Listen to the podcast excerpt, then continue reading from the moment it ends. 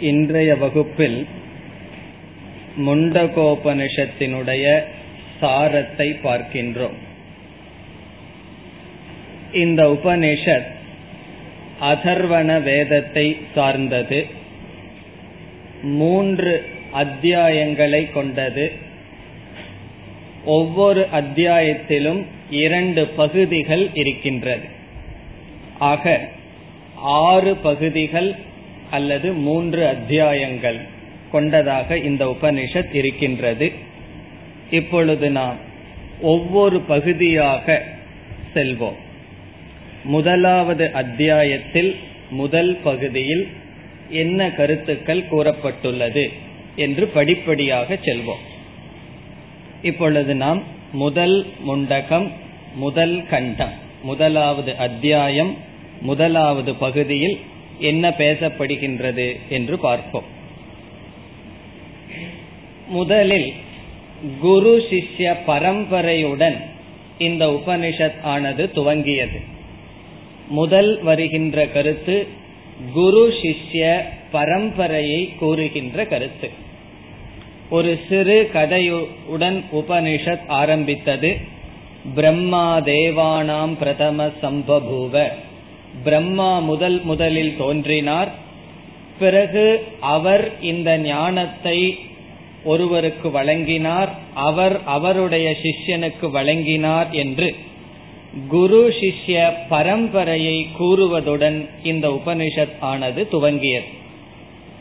இந்த குரு சிஷ்ய பரம்பரை உபனிஷத் கூறுவதனுடைய தாற்பயம் என்னவென்றால் இந்த ஞானமானது ஒரு காலத்தில் ஒரு மனிதனுடைய புத்தியில் தோன்றியதல்ல. இது பரம்பரையாக வந்துள்ள ஞானம் என்பதை காட்டுவதற்காக.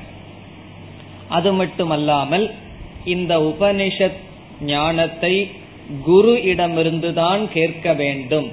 தனியாக படிப்பதோ அல்லது நாமளாக புரிந்து கொள்வதோ இந்த உபனிஷத் விஷயத்தில் நடக்காது என்ற அறிவும் இதனால் கிடைக்கின்றது.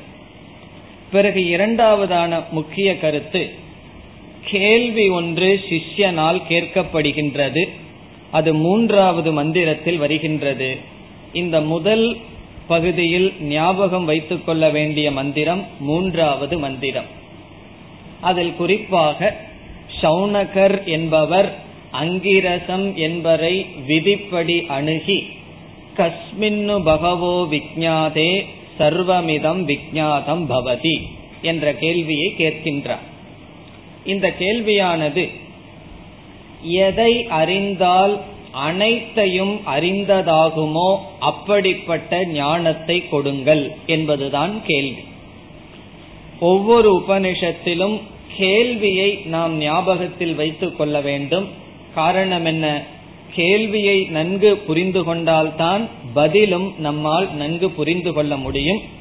இங்கு கேள்வியானது மூன்றாவது மந்திரத்தில் கேட்கப்படுகின்றது. எதை அறிந்தால் அனைத்தையும் அறிந்ததாகின்றதோ. ஆகவே இந்த கேள்வியை மனதில் கொள்ள வேண்டும். அதற்கு அடுத்ததாக இந்த கேள்விக்கு பதில் வருகின்றது.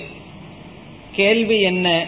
எந்த ஒன்றை தெரிந்து கொண்டால் அனைத்தையும் தெரிந்தது போல் ஆகுமோ? அனைத்ததும் அனைத்தும் தெரிந்ததற்கு சமமாகுமோ? அது என்ன என்பது கேள்வி.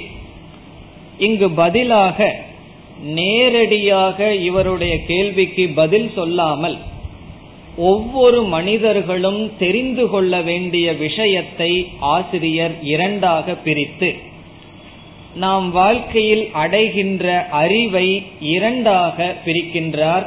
ஒன்றுக்கு பராவித்யா இனி ஒன்றுக்கு அபராவித்யா என்ற பெயர் கொடுக்கப்படுகின்றது. துவே வித்யே வேதிதவ்யே இதிகஸ்ம இரண்டு விதமான அறிவானது அடையப்பட வேண்டும். பராச்சைவ அபராச்ச. ஒன்று பராவித்யா இனி ஒன்று அபராவித்யா என்று கேள்விக்கு பதில் படிப்படியாக கொடுக்க வேண்டும் என்கின்ற நோக்கத்தில் நாம் வாழ்க்கையில் அடைகின்ற அறிவானது பரா அபரா என்று பிரிக்கப்படுகின்றது. பரா என்றால் மேலான அபரா என்றால் கீழான மேலான அறிவு கீழான அறிவு என்று பிரிக்கப்படுகின்றது.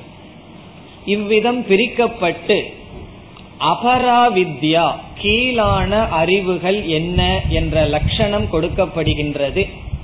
மேலான அறிவு என்ன என்ற லட்சணமும் முதல் பகுதியிலேயே வருகின்றது. முதல் அத்தியாயத்தில் முதல் பகுதியில் இரண்டு விதமான அறிவு அறிமுகப்படுத்தப்பட்டு அந்த அறிவினுடைய லட்சணமும் கொடுக்கப்படுகின்றது. அபராவித்யா என்றால் என்ன? இங்கு ஆசிரியர் என்ன செய்து விடுகின்றார்? எல்லாமே அபராவித்யா என்று கூறிவிடுகின்றார். ரிக் வேதக யஜுர்வேதக சாமவேதக அதர்வன வேதக பிறகு வேதத்தை புரிந்து கொள்வதற்கான அங்கங்கள் இலக்கணம் ஜோதிஷம் இவைகள் அனைத்தும் அபராவித்யா என்று சொல்லிவிட்டார். அப்படி என்றால் நாம் வாழ்க்கையில் என்னென்ன அறிவை அடைகின்றோமோ அவைகள் எல்லாமே அபராவித்யா என்றால் நவீன காலத்தில் சொல்ல வேண்டுமென்றால் history geography science maths accounts எல்லா விதமான அறிவும் அபராவித்யா என்றால் பிறகு பராவித்யா என்றால் என்ன? அதனுடைய லட்சணமும் கொடுக்கப்பட்டது அதப்பரா யயா ததக்ஷரம் அதிகம்யதே எந்த அறிவினால் பரம்பொருளானது அறியப்படுமோ அடையப்படுமோ அது பராவித்யா. இப்ப அபராவித்யாவினுடைய லட்சணம் என்ன? நாம் வாழ்க்கையில் அடைகின்ற அனைத்தும் அபராவித்யா. எந்த ஒரு அறிவினால் ஒருவன் பரம்பொருளை அடைகின்றானோ அது பராவித்யா என்று சொல்லப்பட்டு அந்த பரம்பொருளினுடைய லட்சணம் கூறப்பட்டது ஆறாவது மந்திரத்தில். ஆகவே முதல் அத்தியாயத்தில் முதல் பகுதியில் ஞாபகம் வைத்துக் கொள்ள வேண்டிய மந்திரம் இரண்டு ஒன்று மூன்றாவது மந்திரம் இனி ஒன்று ஆறாவது மந்திரம். இந்த ஆறாவது மந்திரத்தில் எத்தது அத்ரேஷ்யம் அக்ராஹியம் அகோத்திரம் அவர்ணம் என்று துவங்குகின்ற மந்திரத்தில் அந்த பரம்பொருளினுடைய லட்சணம் சொல்லப்பட்டது இலக்கணம் சொல்லப்பட்டது. அந்த இறைவனுடைய சொரூபம் தன்மை என்ன என்று விளக்கப்பட்டது. இதுதான் பக்தர்களுக்கும் ஞான யோகிகளுக்கும் உள்ள முக்கிய வேறுபாடு. ஆஸ்திகர்கள் பக்தர்கள் இறைவனை வழிபடுகிறார்கள். ஆனால் இறைவனுடைய தத்துவம் தெரியாதவர்கள் இறைவனுடைய தத்துவத்தை தெரிந்து கொள்ள வேண்டும் என்ற விருப்பம் இல்லாதவர்கள் உபனிஷத்திற்கு வந்தவர்கள் நாம் வழிபடுகின்ற இந்த உலகத்தை படைத்த இறைவனுடைய லட்சணம் என்ன என்ற ஞானத்திற்கு வந்தவர் அந்த பரம்பொருளினுடைய லட்சணமானது சொல்லப்பட்டது. ஆகவே பராவித்யா என்றால் இப்படிப்பட்ட சொரூபமான அழியாத அக்ஷரமான பரம்பொருளை பற்றி எந்த அறிவானது போதிக்குமோ அது மேலான வித்யா. ஏன் பரா என்று சொல்லப்பட்டது? பரமான விஷயத்தையும் மேலான பிரயோஜனத்தையும் கொடுப்பதால் அது பராவித்யா. பிறகு ஏன் கீழான அபராவித்யா என்று சொல்கின்றோம்? அனித்தியமான அவித்யாவான வஸ்துக்களை பற்றிய விஷயமாகவும் அறிவாகவும் மோக்ஷத்தை கொடுக்காத காரணத்தினாலும் அந்த அறிவை அபரா என்று சொல்கின்றோம். ஆகவே பரா அபரா என்று பிரிப்பதற்கு காரணம் விஷய பிரயோஜனத்தினுடைய அடிப்படை. மேலான விஷயத்தையும் மேலான பிரயோஜனத்தையும் கொடுப்பது பராவித்யா. அழிகின்ற விஷயத்தையும் மோக்ஷத்தையும் கொடுக்காத வித்யா அபரா வித்யா என்று சொல்லப்பட்டது. பிறகு அதே பகுதியில் வேறு சில மந்திரங்களில் இந்த உலகத்துக்கு ஈஸ்வரன் எப்படி இருக்கின்றார் என்று யதோர்ணனாபி சிருஜதே கிருண்ணதேச்ச என்று எப்படி சிலந்தியானது தன்னுடைய கூட்டுக்கு தானே அனைத்து காரணமாகவும் இருக்குமோ அதே போல இந்த பிரபஞ்சத்துக்கு ஈஸ்வரன் தானே அனைத்து விதமான காரணமாக இருக்கின்றார். இங்கு அனைத்து காரணம் என்று சொல்லும் பொழுது உபாதான காரணம் நிமித்த காரணம். களிமண் பானைக்கு உபாதான காரணம் குயவன் நிமித்த காரணம். இந்த பிரபஞ்சத்திற்கு ஈஸ்வரன் இரண்டு காரணமாக இருக்கின்றார் என்று சொல்லப்பட்டு அந்த பகுதியானது முடிவடைந்தது. ஆகவே முதல் அத்தியாயம் முதல் கண்டம். அதில் மூன்று கருத்துக்கள். ஒன்று குரு சிஷ்ய பரம்பரா. இரண்டாவது கேள்வி மூன்றாவது பதில் அந்த பதிலில் பராவித்யா அபராவித்யா என்கின்ற பேதம். இதுதான் முதல் அத்தியாயத்தினுடைய முதல் பகுதியினுடைய சாரம். இனி நாம் முதல் அத்தியாயத்தின் இரண்டாவது பகுதிக்கு செல்வோம். சாப்டர் ஒன்று செக்ஷன் இரண்டு. முதல் முண்டகம் இரண்டாவது கண்டம். இந்த இரண்டாவது கண்டத்தினுடைய சாரம் அபராவித்யா விஷய விவரணம். அபராவித்யைக்கு விஷயமாக இருக்கின்ற இந்த பிரபஞ்சத்தை விளக்குவதுதான் இந்த இரண்டாவது பகுதியினுடைய சாரம். அபராவித்யாவுக்கு விஷயமாக இருப்பது என்ன? பிரம்மத்தை தவிர அனைத்துமே அபராவித்யா. அதை பற்றி உபனிஷத் விளக்குகின்றது. ஆகவே பிரம்ம ஞானத்தை தவிர எல்லா ஞானமும் அபராவித்யா என்றால் எதை விளக்குவது?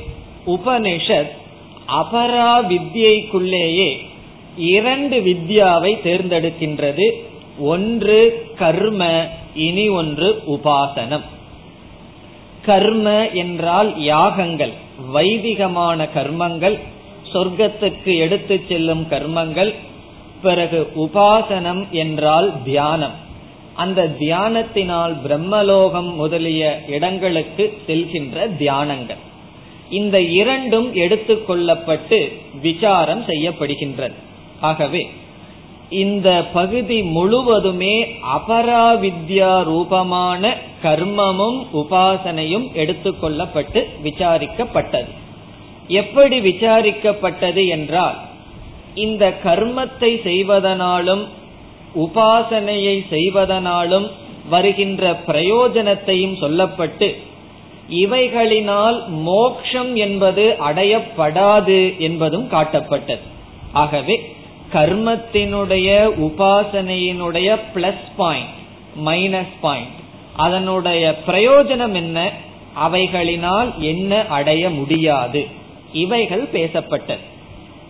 அதற்கு உதாரணமாக அக்னிஹோத்திரம் என்ற கர்மம் எடுத்துக்கொண்டு அந்த கர்மத்தை செய்வதனால் சொர்க்கத்தை அடையலாம் தவறாக செய்வதனால் பிரயோஜனம் இல்லை என்றெல்லாம் சொல்லி சொர்க்கத்தில் ஒருவன் எப்படி அவன் வரவேற்கப்படுவான் என்கின்ற பிரயோஜனத்தை சொல்லி இறுதியாக உபனிஷத் என்ன செய்தது? அவித்யாயாம் அந்தரே வர்த்தமானாகா பிறகு பிளவாகேதே அதிருடா யஜ்ஞரூபாக. இந்த கர்மமாகட்டும் உபாசனையாகட்டும் இவைகளெல்லாம் ஒரு படகை போல அழிவுக்கு உட்பட்டது. இந்த கர்மத்திலும் உபாசனையிலும் இருப்பவர்கள் அறியாமையில் இருக்கின்றார்கள் என்றெல்லாம் கூறப்பட்டு இவைகளே சிரேஷ்டம் என்று இருப்பவர்கள் மீண்டும் பிறந்து இறக்கின்றார்கள் என்றெல்லாம் சொல்லப்பட்டது. இறுதியாக தபஸ்ரத்தே உபவசந்தி அரண்யே என்ற மந்திரத்தில் உபாசனை எடுத்துக்கொண்டு உபாசனையினால் பிரம்மலோகத்திற்கு செல்கின்றான் என்று சொல்லப்பட்டது. ஆனால் உபாசனையினால் மோக்ஷத்தை அடைய முடியாது என்ற நிந்தனை இங்கு செய்யப்படவில்லை. இருப்பினும் நாம் புரிந்து கொள்கின்றோம் எந்த லோகத்திற்கு சென்றாலும் அது சம்சாரம். ஒரு லோகத்திலிருந்து இனி ஒரு லோகத்திற்கு சென்றால் அது மோக்ஷம் அல்ல என்பதுதான் முதல் கருத்து. ஆகவே இந்த பகுதியில் இரண்டு முக்கிய கருத்துக்கள் வருகின்றது. ஒன்று கர்மஸ்வரூபம் உபாசனா சொரூபம். சொரூபம்னு சொன்னா அதனால வர்ற பிரயோஜனம் அதனால கிடைக்காதது என்ன கிடைப்பது என்ன என்கின்ற அறிவு கொடுக்கப்பட்டது. பிறகு நமக்கு கேள்வி வரலாம் எதற்கு உபனிஷத் தேவையில்லாத விஷயத்தை இங்கு பேச வேண்டும்? இங்கு பிரம்மத்தை பற்றி பராவித்தியை பற்றி பேசுவது தானே உபனிஷத் என்றால் இவைகளை பற்றி எதற்கு விசாரம் செய்யப்படுகிறது என்றால் இவைகளில் வைராகியம் வருவதற்காக இவைகள் விசாரம் செய்யப்படுகின்றது. ஆகவே இந்த அபராவித்யாவை பற்றி தெரிந்து அதில் வைராகியத்தை அடைந்தவர்கள் பராவித்யைக்கு வர வேண்டும் என்பதற்காக இந்த விசாரம் செய்யப்பட்டது. அதற்கு அடுத்ததாக இரண்டாவது முக்கியமான கருத்து இந்த பகுதியில் பரவித்யா பிரவேச மந்திரக. பராவித்யாவில் ஒருவன் பிரவேசிக்க வேண்டும் என்றால் அல்லது பராவித்யாவை ஒருவன் அடைய வேண்டும் என்றால் அவன் என்ன செய்ய வேண்டும் என்கின்ற முக்கியமான பகுதி வந்தது. அது பனிரெண்டாவது மந்திரம். பரீட்சலோகான் கர்மசிதான் பிராமணக நிர்வேதமாயா. கண்டிப்பா உங்களுக்கு ஞாபகம் இருக்கும். இது முக்கியமான மந்திரம்னு அந்த இடத்திலேயே நாம் பார்த்தோம். இந்த பரீட்சலோகான் என்கின்ற பனிரெண்டாவது மந்திரத்தில் எப்படி ஒருவன் அபராவித்யாவிலிருந்து பராவித்யாவுக்கு செல்கின்றான் என்கின்ற பாலமாக அமைகின்றது. ஒரு பெரிய ஒரு இடத்திலிருந்து இனி ஒரு இடத்துக்கு செல்கின்றதற்கு பாலம் தேவையே. ஒரு நாட்டிலிருந்து இனி ஒரு நாட்டை கடப்பது போல ஒரு வித்யாவிலிருந்து அடுத்த வித்யாவுக்கு அவன் எப்படி வருகின்றான் என்கின்ற முகவுரைக்கான கருத்துக்கள் பேசப்பட்டது. ஆகவே அந்த பரீட்சலோகான் என்ற மந்திரத்தில் ஒருவன் இறைவனை பற்றிய பரம்பொருளை பற்றிய அறிவை அடைய வேண்டும் என்றால் தன்னை எப்படி தகுதிப்படுத்தி கொள்ள வேண்டும்? தன்னை தகுதிப்படுத்தி கொள்கின்ற சாதனை என்ன? லோகான் பரீட்சிய இந்த உலகத்தை நன்கு ஆராய்ச்சி செய்ய வேண்டும். வெறும்னு இந்த உலகத்தை அனுபவித்துக் கொண்டு போனால் போதாது. இந்த உலகத்தை ஒருவன் நன்கு ஆராய்ச்சி செய்ய வேண்டும். ஆராய்ச்சி செய்வதனுடைய பலன் என்ன? ஒரு பொருளை எடுத்து நாம் ஆராய்ச்சி செய்தால் அந்த பொருளினுடைய தன்மை நமக்கு தெரியும். நம்முடைய ரத்தத்தை எடுத்துக்கொண்டு ஆராய்ச்சி செய்தால் அதனுடைய தன்மை விளங்கும். அதே போல இந்த பிரபஞ்சத்தை ஆராய்ச்சி செய்தால் இது அசாரம் என்கின்ற ஞானம் நமக்கு வரும். அசாரம் என்றால் நிலையற்றது. இந்த பிரபஞ்சத்தில் இருக்கின்ற எந்த பொருளுமே நம்முடைய வாழ்க்கையின் புருஷார்த்தம் அல்ல. லட்சியம் அல்ல என்கின்ற ஞானமானது ஏற்படும். அதை உபனிஷத் நிர்வேதம் என்ற சொல்லில் குறிப்பிட்டது. வைராகியம் என்ற சொல்லில் கூறியது. ஆகவே வைராகியம் என்கின்ற பாவனையை பரீட்சா என்ற சாதனையில் அடைகின்றான். எப்படி பரீட்சை செய்தல் அதுவும் பார்க்கப்பட்டது. நம்முடைய அனுபவம் மற்றவர்களுடைய அனுபவத்தை பார்த்தல் சாஸ்திரத்தினுடைய துணையை நாடுதல் இவ்விதமாக இந்த உலகத்தை ஆராய்ச்சி செய்து இந்த உலகத்தில் வைராகியத்தை அடைந்து பிறகு என்ன செய்ய வேண்டும்? தத் விஜானார்த்தம் குருமேவ அபிகச்சேத். அந்த பராவித்யாவை அடைவதற்காக வேதாந்தம் படித்த குருவை நாட வேண்டும். எப்படி நாட வேண்டும்? பணிவுடன் நாட வேண்டும். எப்படிப்பட்ட குருவை நாட வேண்டும் என்றால் சம்பிரதாயப்படி சாஸ்திரம் படித்து அந்த ஞானத்தில் நிஷ்டை பெற்ற குருவை நாட வேண்டும் என்று கூறி பிறகு இப்படி ஒரு நியாயமான சிஷ்யன் தகுதியுடைய சிஷ்யன் குருவிடம் வந்தால் குரு என்ன செய்ய வேண்டும்? தஸ்மை அப்படிப்பட்ட சிஷ்யனுக்கு இந்த தத்துவத்தை குருவானவர் எடுத்து உபதேசம் செய்ய வேண்டும் என்பதாக இந்த பகுதியானது முடிவடைகிறது. ஆகவே இந்த முதலாவது அத்தியாயம் இரண்டாவது பகுதியில் இரண்டே கருத்துக்கள் ஒன்று அபரவித்யா விஷயமான கர்மத்தை பற்றியும் உபாசனையை பற்றியும் விசாரம் அதை தொடர்ந்து ஒருவன் எப்படி பராவித்யாவுக்கு வருவான் வருபவன் என்னென்ன செய்ததனால் வருகின்றான் என்னென்ன செய்ய வேண்டும் என்கின்ற கருத்துக்கள் எல்லாம் கூறப்பட்டது. ஆகவே இந்த உபனிஷத்தை படிப்படியாக வருகின்றது. முதலில் பராவித்யா அபராவித்யா என்று பிரித்தது.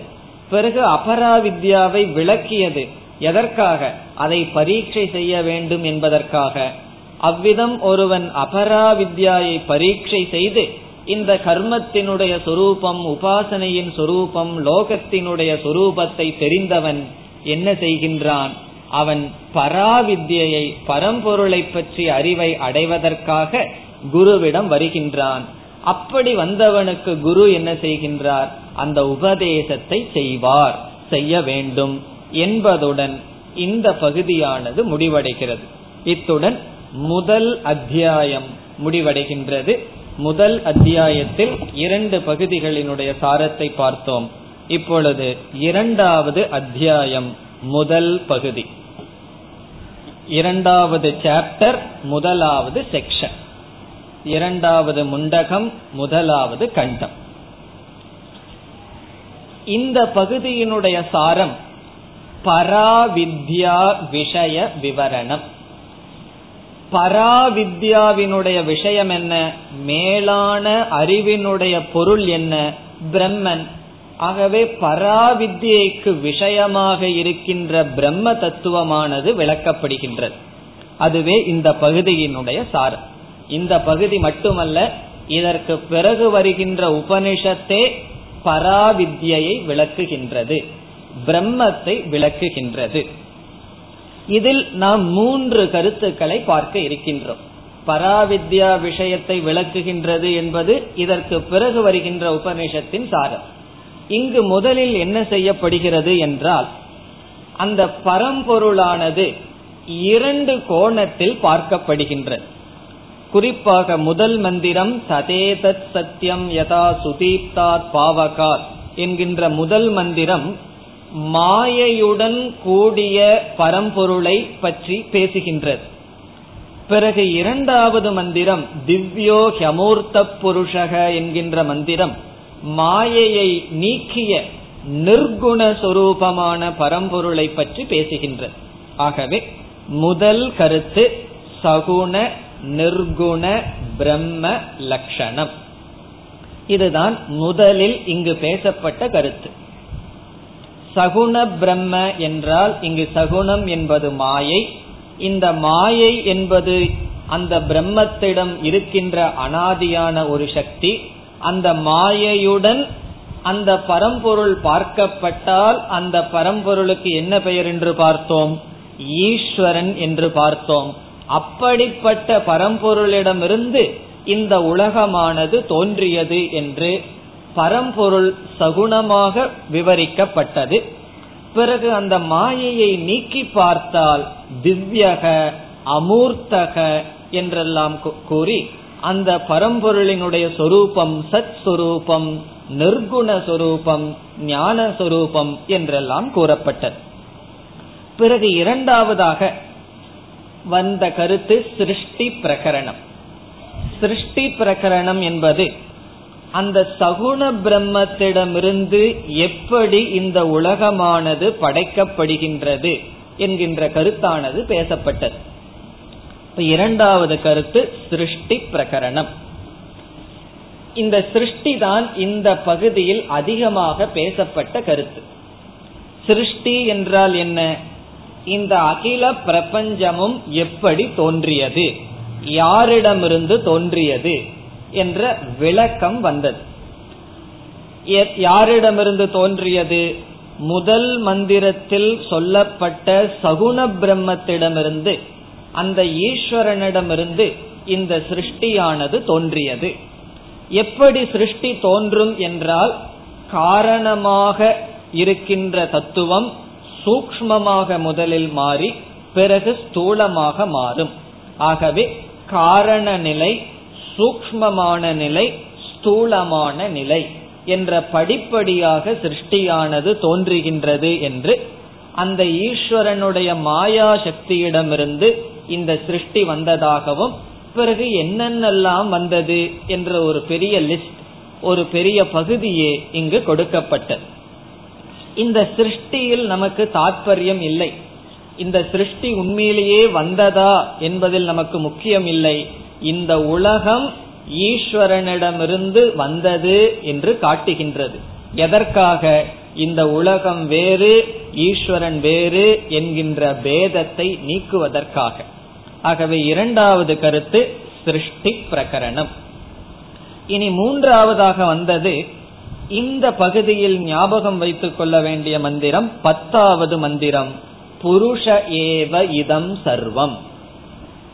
விஸ்வம் கர்ம என்று பத்தாவது மந்திரத்தில் வந்த கருத்தினுடைய சாரம் மகா வாக்கியம் மகா வாக்கியம் என்றால் என்ன? எந்த ஒரு வாக்கியமானது ஜீவனுடைய உண்மையான சொரூபமும் ஈஸ்வரனுடைய உண்மையான சொரூபமும் ஒன்று என்று விளக்குகின்றதோ என்று கூறுகின்றதோ அது மகா வாக்கியம் அந்த மகா வாக்கியமானது இங்கு கூறப்பட்டது. எப்படி கூறப்பட்டது? புருஷ ஏவ இதம் சர்வம். முதலில் அந்த ஈஸ்வரனிடமிருந்து இந்த ஜெகத் வந்ததாக சொல்லி பிறகு இந்த ஜெகத் என்றால் ஒன்று கிடையாது புருஷக ஏவ.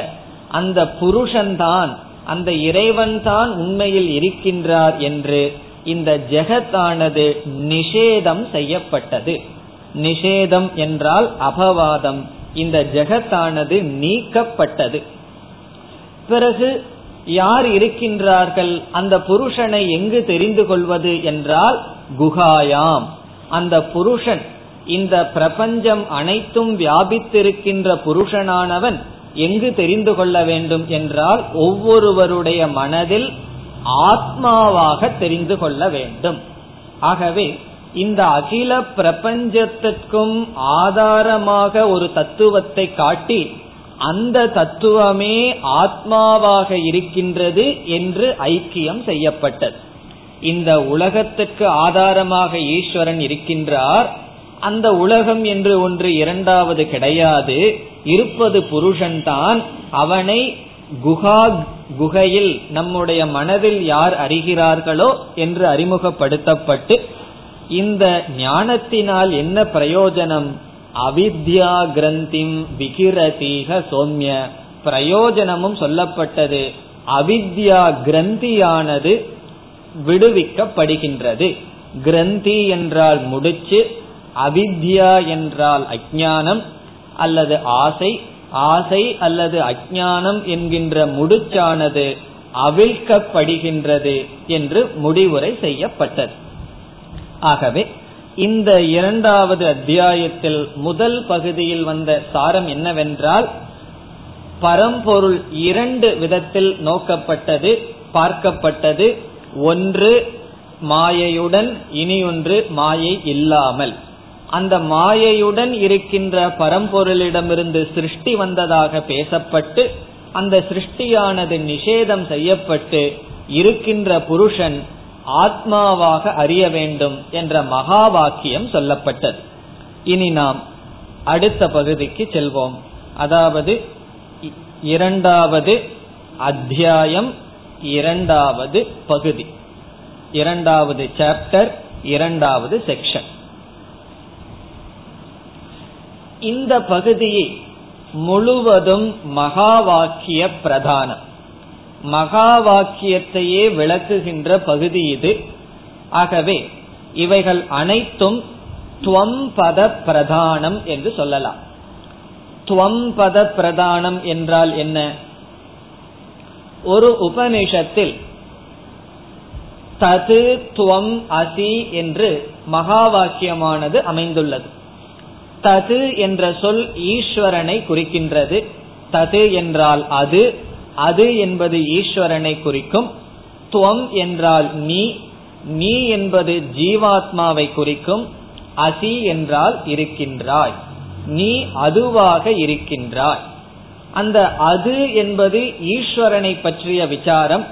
எப்பொழுதெல்லாம் சிருஷ்டியை பற்றி ஈஸ்வரனை பற்றி பேசுகின்றோமோ அதையெல்லாம் நாம் சுருக்கமாக தத்பத விசாரம் என்று சொல்கின்றோம். எப்பொழுதெல்லாம் ஒரு ஜீவனை பற்றி விசாரம் செய்கின்றோமோ அதை துவம் பத விசாரம் என்று சொல்கின்றோம். சென்ற பகுதியில் அதாவது இரண்டாவது அத்தியாயத்தில் முதல் பகுதியில் தத்பத விசாரம் விளக்கமாக செய்யப்பட்டது. காரணம் என்ன? சிருஷ்டியானது பேசப்பட்டது. சகுண பிரம்மத்தினுடைய லட்சணம் சொல்லி சகுண பிரம்மத்திடமிருந்து எப்படி இந்த பிரபஞ்சம் வந்தது என்றெல்லாம் பேசப்பட்டு இந்த அகில பிரபஞ்சத்திற்கும் ஆதாரமாக இருப்பது ஈஸ்வரன் என்றெல்லாம் சொல்லப்பட்டது. இதில் நாம் ஞாபகம் வைத்துக் கொள்ள வேண்டியது என்னவென்றால் ஈஸ்வரன் இந்த பிரபஞ்சத்திற்கு சிலந்தி பூச்சியை போல் காரணம் என்று சொல்லப்பட்டது. சிலந்தி பூச்சி தன்னிடமிருந்தே தன்னுடைய வலையை பின் வலையை கொடுக்கின்றது தானே என்பதிலிருந்து இந்த பிரபஞ்சம் என்பது ஒன்று கிடையாது. பிரபஞ்சம் என்பது ஈஸ்வரன் மீது ஏற்று வைக்கப்பட்ட நாமரூபங்கள் என்றெல்லாம் சொல்லி அந்த ஈஸ்வரனுடைய தத்துவம் என்ன? சத் சொரூபம் சத்தியம் ஞானம் என்றெல்லாம் சொல்லப்பட்டது. இனி இந்த பகுதியில் ஜீவாத்மாவினுடைய சொரூபமானது அதிகமாக விளக்கப்படுகின்றது ஆகவே இந்த பகுதி ஜீவாத்மா சொரூபத்தை விளக்கி பிறகு இப்படிப்பட்ட ஜீவாத்மாவும் அனைத்து பிரபஞ்சத்திற்கும் ஆதாரமாக இருக்கின்ற ஈஸ்வரனும் ஐக்கியம் என்று சொல்ல வருகின்றது. முதல் மந்திரத்தில் ஆவி சந்நிகிதம் குகாச்சரம் நாம என்ற முதல் மந்திரத்திலும் இரண்டாவது மந்திரத்திலும் ஜீவஸ்வரூபமும் ஐக்கியமும் சொல்லப்படுகின்றது ஜீவனுடைய சொரூபம் என்ன? ஜீவனுடைய சொரூபம் என்றால் நம்முடைய சொரூபம். ஜீவாத்மாக்களினுடைய சொரூபம் ஆவிகி. ஆவிகிங்கிறதுக்கு நாம் பார்த்த பொருள் பிரகாஷ சொரூபம் சைத்தன்ய சொரூபம் ஞான சொரூபம். அது எப்படி ஞான சொரூபம் என்று நாம் சொல்ல முடிகின்றது என்றால் நான் இந்த உடலை உலகத்தை மனதை அனைத்தையும் அறிகின்றேன். நான் இவைகளை அறிவதனால் அறிபவன் அறிவு சொரூபமாக இருக்கின்றான். அறியப்படும் பொருள்கள் ஜட சொரூபமாக இருக்கின்றது என்று நான் ஆவி ஆவிகி சந்நிகிதம் குகாச்சரம் குகாச்சரம் என்றால் மனதில் வெளிப்படுகின்றேன் என்றெல்லாம் ஜீவாத்மாவினுடைய சொரூபமானது விளக்கப்பட்டது. பிறகு இந்த ஜீவாத்மாவே அனைத்து பிரபஞ்சத்துக்கும் ஆதாரமாக இருக்கின்ற பிரம்ம தத்துவமாக இருக்கின்றார் என்ற ஐக்கியம் சொல்லப்பட்டது. அது முதல் கருத்து. இப்ப முதல் கருத்து ஜீவஸ்வரூபம் ஐக்கியம். அதற்கு அடுத்தது பேசப்பட்டது தனுர் கல்பனா தனுர் கல்பனா என்றால் பரமாத்மாவை ஞானத்தினால் அடைதல் என்பதை ஒரு வில்லை எடுத்து எய்வதற்கு உதாரணமாக சொல்லப்பட்டது. தனுகு என்றால் வில் ஒரு வில்லை எடுத்து அம்பை பொருத்தி லட்சியத்தில் நாம் அடிப்பதை உதாரணமாக எடுத்துக்கொள்ளப்பட்டு அதில் இரண்டு கருத்துக்கள் சொல்லப்பட்டது. ஒன்று ஐக்கியம். இனி ஒன்று சில சாதனைகள். இந்த முண்டகோபனிஷத்துல இரண்டு உதாரணம் பிரசித்தம். ஒன்று தனுர் கல்பனா இனி ஒன்று இரண்டு பறவைகள். அது பிறகு வரும். இந்த தனுர் கல்பனையில பல சாதனைகளை நாம் பார்த்தோம். இந்த அம்பை எடுத்து நாம் வில்லில் பொருத்தி லட்சியத்தில் அந்த அம்பையானது கொண்டு செலுத்துகின்றோம் என்பதுதான் இங்கு சொல்லப்பட்டது. இங்கு வில்லாக என்ன சொல்லப்பட்டது என்றால் உபனிஷத். உபனிஷத்தை வில்லாக நாம் எடுத்துக்கொண்டு இங்கு அம்பாக சொல்லப்பட்டது ஜீவாத்மா. அந்த ஜீவாத்மாவான அம்பாக இருப்பவன் லட்சியமாக சொல்லப்பட்டது பிரம்மன். பிரம்மன் என்ற லட்சியத்தை அடைய வேண்டும் என்று சொல்லப்பட்டது. ஆகவே இதில் தன்மயோபவேத் என்ற சொல் பயன்படுத்தப்பட்டது. எப்படி அம்பானது லட்சியத்தோடு ஒன்றாகி விடுகின்றதோ அதே போல் ஜீவாத்மாவானவன் உபனிஷத் என்ற அம் வில்லுக்குள் சென்று பிரம்மத்துடன் ஒன்றாக வேண்டும் என்ற ஐக்கியம் சொல்லப்பட்டது. மிக அழகான கற்பனை. நாம் நினைத்து பார்த்தால் ஒரு வில்லுக்குள் அம்பு சென்று சரியாக அந்த வில்லிலிருந்து புறப்பட்டால் அம்பானது லட்சியத்தோடு ஒன்றாகி விடுகின்றது. அதே போல அம்பாக இருக்கின்ற அதிகாரியான ஜீவாத்மா முறையாக சென்று அமர்ந்தால் எதனிடம்? உபனிஷத்தில் அமர்ந்தால். உபனிஷத் அந்த அம்பான ஜீவாத்மாவை லட்சியமான பிரம்மத்திடம் சேர்த்திவிடும். ஆகவே ஐக்கியமானது இதில் நாம் பார்த்தோம். அதை தொடர்ந்து சில சாதனைகளை நாம் இங்கு பார்த்தோம். என்ன சாதனைகள் எல்லாம் பார்த்தோம்? ஐந்து விதமான சாதனைகள் பார்க்கப்பட்டது. அதாவது அதில் சில ஓரிரு சாதனைகளை மட்டும் ஞாபகப்படுத்திக் கொள்வோம். இந்த அம்பானது பரமாத்மாவிடம் செல்ல வேண்டும் என்றால் இந்த அம்பு முதல்ல நேராக இருக்க வேண்டும். அம்பே கோணையா இருந்ததுன்னு வச்சுக்கோ. நம்ம இலக்க பார்த்து அடிப்போம். அது வேறு திசைக்கு சென்று விடும் ஆகவே ஜீவாத்மா மன தூய்மையை அடைய வேண்டும். புத்தியானது கோணலாக இருக்கக்கூடாது. முதல் முக்கியமானது. இரண்டாவதானது நம்ம நேரா இருந்தா மட்டும் போதாது அம்பானது கூர்மையாக இருந்தால்தான் அது பரமாத்மாவிடம் சென்று அங்கு நிற்கும். இல்லைன்னா பரமாத்மாவிடம் சென்று விழுந்துரும். நம்ம நேரா இருந்தோம்னா பிரம்மத்தை பத்தி புரிஞ்சிருவோம். பிரம்ம வித்தா இருக்கலாம் பிரம்மணி ஸ்திதிகி பிரம்மவித் பிரம்மணி ஸ்திதகன்னு சொல்றார் பகவான். அது சம்பவிக்காது. ஆகவே அந்த பிரம்மத்திடம் இருக்க வேண்டும் என்றால் நாம் உபாசனை என்ற சாதனை செய்து மனதை அடக்கி இருக்க வேண்டும். ஆகவே மனதை தூய்மைப்படுத்த வேண்டும். மனதை நாம் நம் வசத்தில் வைத்திருக்க வேண்டும் என்பது உபனிஷத்தில் அடிக்கடி சொல்கின்ற சாதனைகள். சமக தமக சித்த சுத்தி இவைகளெல்லாம் இந்த சாதனையில் சொல்லப்பட்டது. பிறகு இதிலிருந்து இனி ஒரு சாதனையையும் பார்த்தோம். இந்த அம்பானது சரியா வில்லுல உட்காரணும். அது சிரத்தை நாம் சரியாக உபனிஷத்தை நாட வேண்டும். சரியான ஆசிரியரிடம் நாம் இந்த உபனிஷத்தினுடைய துணையை அடைய வேண்டும் என்றெல்லாம் பார்க்கப்பட்டது. அதற்கு பிறகு மூன்றாவது வந்த கருத்து நிதித்தியாசனம். அராயிவ ரதனாபௌ சம்ஹதா எத்திர நாட்யக என்று நிதித்தியாசனமானது மூன்றாவதான கருத்து. நிதித்தியாசனம் என்றால் என்ன? ஜீவ ஈஸ்வர ஐக்கிய ஞானத்தை அடைந்து அந்த ஞானத்தில் நிஷ்டை அடைய வேண்டும் என்பதற்காக தியானம் என்கின்ற சாதனை சொல்லப்பட்டது.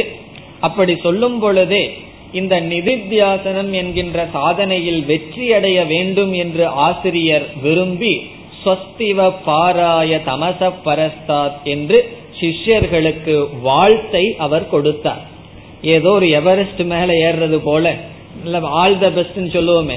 அதே போல நிதித்தியாசனத்திற்கு வருகின்ற உங்களுக்கு மங்களம் உண்டாகட்டும் வாழ்த்தை கூறுகின்றேன் என்று கூறினார்.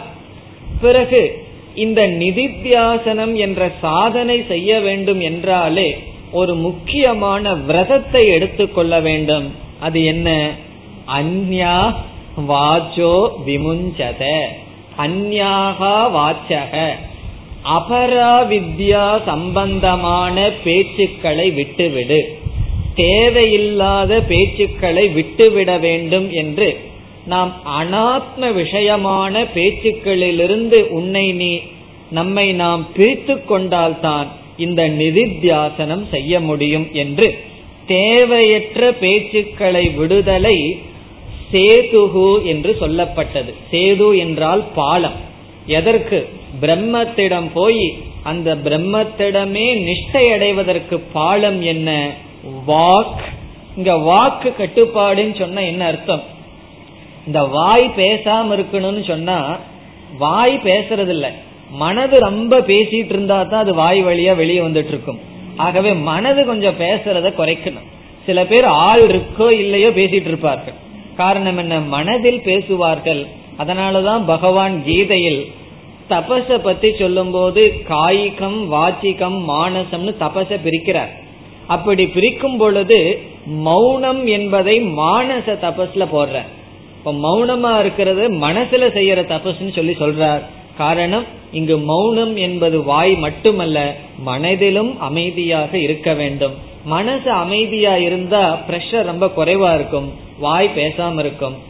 பிறகு வாய் கொஞ்சம் அமைதியா இருந்தா மனசும் அமைதியாக இருக்கும். இரண்டும் சேர்ந்தே செல்ல வேண்டும். ஆகவே சமக தமக என்பது மனக்கட்டுப்பாடு இந்திரிய கட்டுப்பாடு என்பது நிதித்தியாசனத்திற்கும் தேவை என்று சொல்லப்பட்டது. பிறகு நான்காவதாக பலம் இங்கு கூறப்பட்டது. இங்கு என்ன பலம் சொல்லப்பட்டது? பித்யதே ஹிருதய கிரந்திகி நம்முடைய ஹிருதய கிரந்தியானது பித்யதே சித்தியதே சர்வ சம்சயாகா. எல்லா சந்தேகங்களும் நாசமடையும். மனதில் இருக்கின்ற ஆசை அறியாமை இவைகளெல்லாம் நீங்கப்படும். பிறகு நம்முடைய கர்மம் எல்லாம் நாசமடைந்துவிடும். கர்ம பலனெல்லாம் நாசமடைந்து விடும் என்று உபனிஷத் இந்த ஞானத்தினுடைய பிரயோஜனத்தை சொன்னது.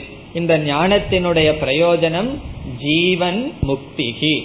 உயிரோடு இருந்து கொண்டு இருக்கும் பொழுதே நல்ல மனதை அவன் அடைகின்றான்.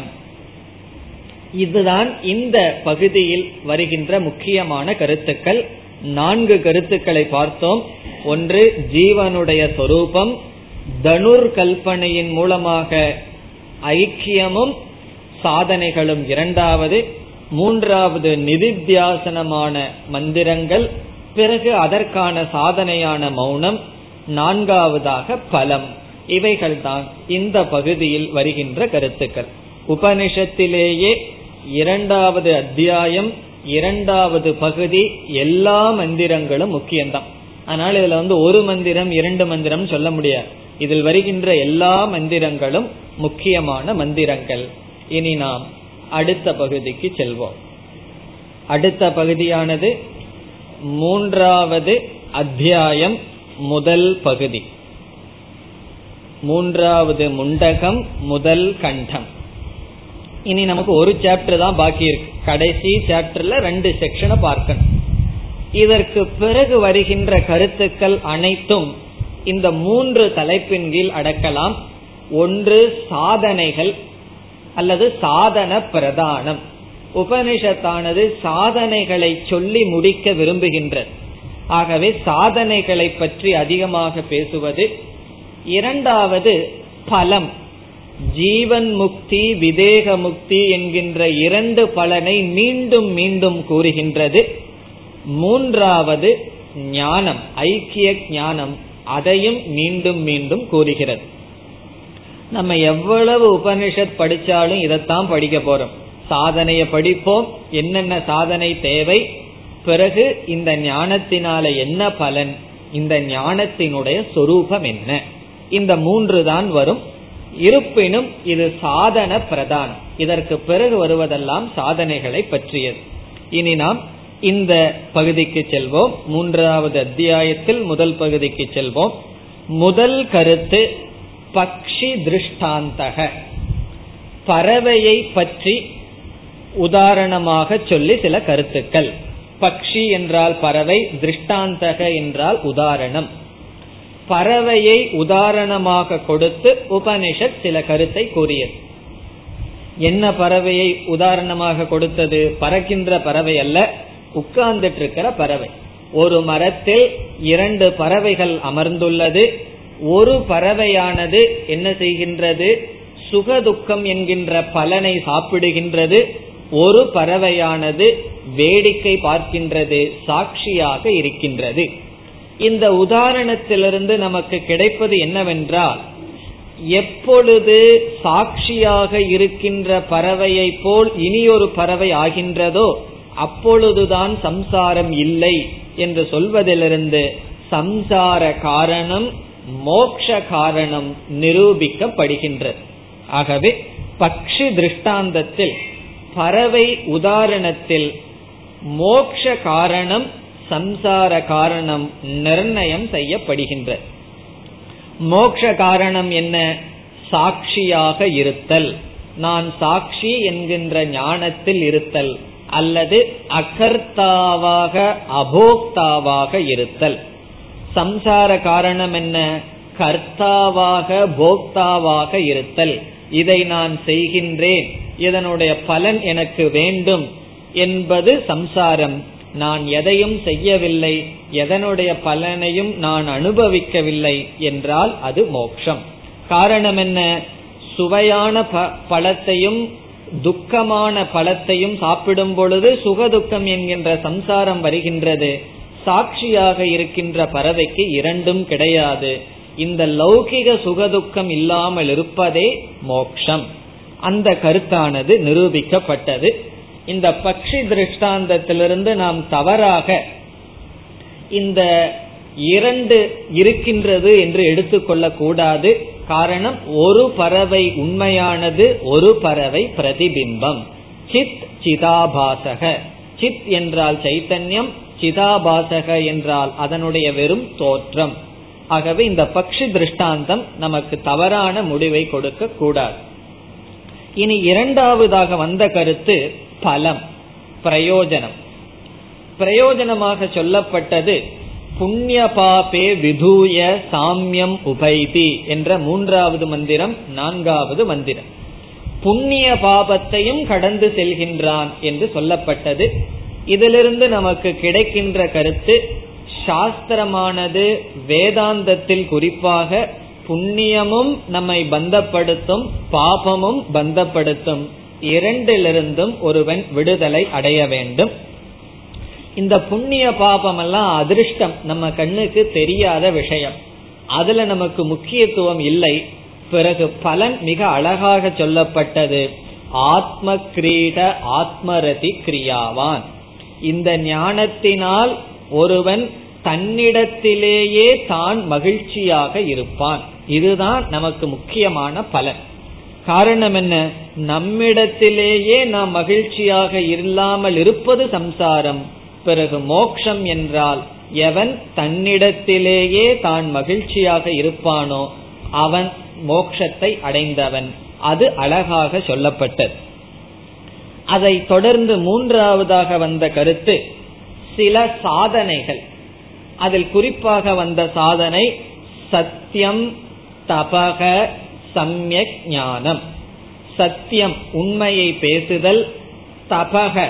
தபகங்கிறதுக்கு இந்திரிய கட்டுப்பாடுன்னு பார்த்தோம். சமயக் ஞானம் என்றால் சாஸ்திரத்தை ஒழுங்காக முறைப்படி கேட்டல் சிரவணம். இவ்விதம் பிறகு இனி ஒரு கருத்தும் வந்தது சூக்ம புத்தி. மிக மிக சூக்மமான புத்தி தேவை என்ற சாதனமும் சொல்லப்பட்டது.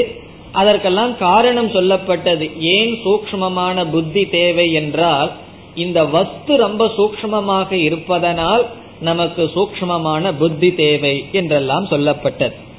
இதில் சில சாதனைகள் உபனிஷத் கூறினாலும் குறிப்பாக சத்தியத்தை உபனிஷத் வலியுறுத்த விரும்பியது.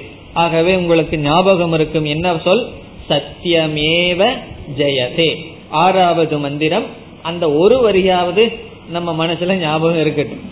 நோட்டை ரூபாய் நோட்டை பார்க்கும் போதெல்லாம் அதுல இருக்கும் சத்தியமேவ ஜெயதே. அந்த மந்திரம் மட்டும் இல்ல அதுல நமக்கு விசுவாசமும் இருக்க வேண்டும். சத்தியம் ஏவ வேற உபநிஷ சொல்லியிருக்கு. சத்தியம் தான் வெல்லும். ந அனுருத்தம். எப்பாவது அனுருதம் வெல்லுமான கிடையாது. என்றுமே சத்தியம் தான் வெல்லும். இதற்கு நாம் விளக்கம் பார்த்தோம். சத்தியம் வெல்லும் என்றால் சத்தியம் எப்பொழுதும் வெல்லும். ஆன்மீக வாழ்க்கை ஆகட்டும் லௌகிக வாழ்க்கையாகட்டும் உண்மையான வெற்றி என்பது சத்தியத்தினால் தான் என்று பார்த்தோம். இது சாதனை சம்பந்தமாக. இனி நான்காவதாக வந்த கருத்து ஞான ஸ்துதி இந்த ஞானத்தை உபனிஷத் ஸ்துதி செய்தது புகழ்ச்சி செய்தது. அது நான்காவதாக கருத்து. எப்படி ஸ்துதி செய்தது? பூதி காமக ஆத்மைக்கம் ஹர்ச்சையே. இந்த உலகத்திலிருந்து ஏதாவது பிரயோஜனம் வேணும்னாலும் கூட ஈஸ்வரனை நாடி அனுகிரகத்தினால் அதை அடைவது போல ஞானியை அடையலாம் என்று சொல்லப்பட்டது. இதிலிருந்து என்ன உபனிஷத் செய்கின்றது? இந்த ஞானத்தை உடையவனை ஈஸ்வரனுக்கு சமமாக வைத்து இந்த ஞானமானது புகழ்ச்சி செய்யப்பட்டது. இவ்விதம் இந்த கடைசி அத்தியாயத்தில் முதல் பகுதியில் நான்கு கருத்துக்கள். பக்ஷி திருஷ்டாந்தக பறவையினுடைய உதாரணம் மூலமாக சம்சார மோக்ஷ காரண நிர்ணயம் இரண்டாவதான பலம். அந்த பலம் என்பது நாம் பார்த்தோம் ஆத்ம கிரீட ஆத்மரதி. மூன்றாவதாக சில சாதனைகள் நான்காவதாக ஞானியினுடைய ஸ்துதி. ஞானியை புகழ்ந்து உபனிஷத் பேசியது. இனி நாம் கடைசி பகுதிக்கு வருகின்றோம். அதாவது மூன்றாவது அத்தியாயம் கடைசி அத்தியாயம் கடைசி பகுதி இரண்டாவது பகுதி உபனிஷத்தினுடைய கடைசி பகுதி. இங்கு முதலில் ஞான ஸ்துதியானது தொடர்ந்து வருகின்றது. சென்ற பகுதியில் ஞானியை ஸ்துதி செய்தது அதே ஸ்துதி தொடர்ந்து வருகின்றது. காரணம் ஞானியை லௌகிக விஷயத்தில் விருப்பமுடையவர்கள் மட்டும் அடைய வேண்டும் நாட வேண்டும் என்று அல்ல அகாமாக மோக்ஷத்தை விரும்புவர்களும் கூட இந்த ஞானியை அடைய வேண்டும். அதனால் என்ன பிரயோஜனம்? சுக்ரமேதத் அதிவர்த்தந்தி தீராக. அவர்கள் பிறப்பு பிறப்பு இறப்பிலிருந்து விடுதலை அடைகிறார்கள் என்று முமுட்சுக்களும் ஞானியினுடைய துணையை நாட வேண்டும். அவர்கள் நாடி என்ன செய்வார்கள்? உபதேசத்தை அவர்கள் கேட்பார்கள். பிறகு இரண்டாவதாக வந்தது முதல் கருத்து ஞான ஸ்துதி இரண்டாவதாக வந்த கருத்து சில முக்கியமான சாதனைகள். நாயமாத்மா பலகீனேன லப்யக நாயமாத்மா பிரவச்சனேன லப்யக ஞாபகம் இருக்கும். இதில் வந்த சாதனைகள் என்னென்னவென்றால் முதலில் காம தியாக காமான்ய காமத்தை உடையவன் இறந்ததற்கு பிறகு காமபிகி ஜாயதே தத்ர தத்ர. அந்தந்த ஆசையுடன் அந்தந்த இடத்தில் பிறக்கின்றான் என்று சொல்லி பர்யாப்த காமசிய கிருதாத்மனஸ்து இகைவ சர்வே பிரபிலியந்தி காமாக என்று ஆசையற்றவன் மீண்டும் பிறப்பதில்லை என்று ஆசையே சம்சார காரணமாக காட்டி அதிலிருந்து நமக்கு கொடுக்கின்ற உபதேசம் என்ன சாதனை என்ன? காம தியாக ஆசையை விட்டொழிக்க வேண்டும் என்பது முதல் சாதனை. இரண்டாவது சாதனையாக வந்தது ஆத்ம வரணம் ஆத்ம வரணம் என்றால் ஆத்மாவை வாழ்க்கையில் லட்சியமாக தேர்ந்தெடுத்தல். அது எப்படி உபனிஷத் சொன்னது? நேரடியா சொல்லாம நாயமாத்மா பிரவச்சனேன லப்யக ந மேதையா ந பகுணா ஸ்ருதேன எமேவைஷ விருணுதே தேன லப்யக. இந்த ஆத்மாவானது பிரவச்சனத்தினாலும் மேதா. உபனிஷத் மந்திரத்தை ஞாபகம் வைத்துக் கொள்வதனாலும் அடையப்படாது. யார் ஆத்மாவையே தேர்ந்தெடுக்கிறார்களோ அவர்களால் அடையப்படும். இதற்கு இனியொரு பொருளும் பார்த்தோம். யார் ஆத்மாவை தேர்ந்தெடுக்கிறதோ அவர்கள் அடைகிறார்கள். அதனுடைய பொருளில் ஈஸ்வர அனுகிரகம் அல்லது நம்முடைய முமுட்சுத்துவம். நம்முடைய முமுட்சுத்துவம் ஈஸ்வரனுடைய அனுகிரகம் சாதனையாக பார்த்தோம். அதை தொடர்ந்து மூன்றாவதாக பார்த்த சாதனை மனோபலம். நம்முடைய மனதில் பலம் இருக்க வேண்டும். அறிவினுடைய பலம் வேறு மனதினுடைய பலம் வேறு. அறிவினுடைய பலம் சொன்னா எது சரி எது தப்புன்னு சரியா புரிஞ்சிட்டு சந்தேகமில்லாம புரிந்து கொண்டால் அது அறிவில் பலம். அந்த அறிவின்படி வாழ வேண்டும் என்பது மனதினுடைய பலம். அறிவு என்ன சொல்லும்? காலையில இத்தனை மணிக்கு எழுந்திருக்க வேண்டும். இந்த காரியத்தை செய்யணும்னு அறிவு சொல்லலாம்.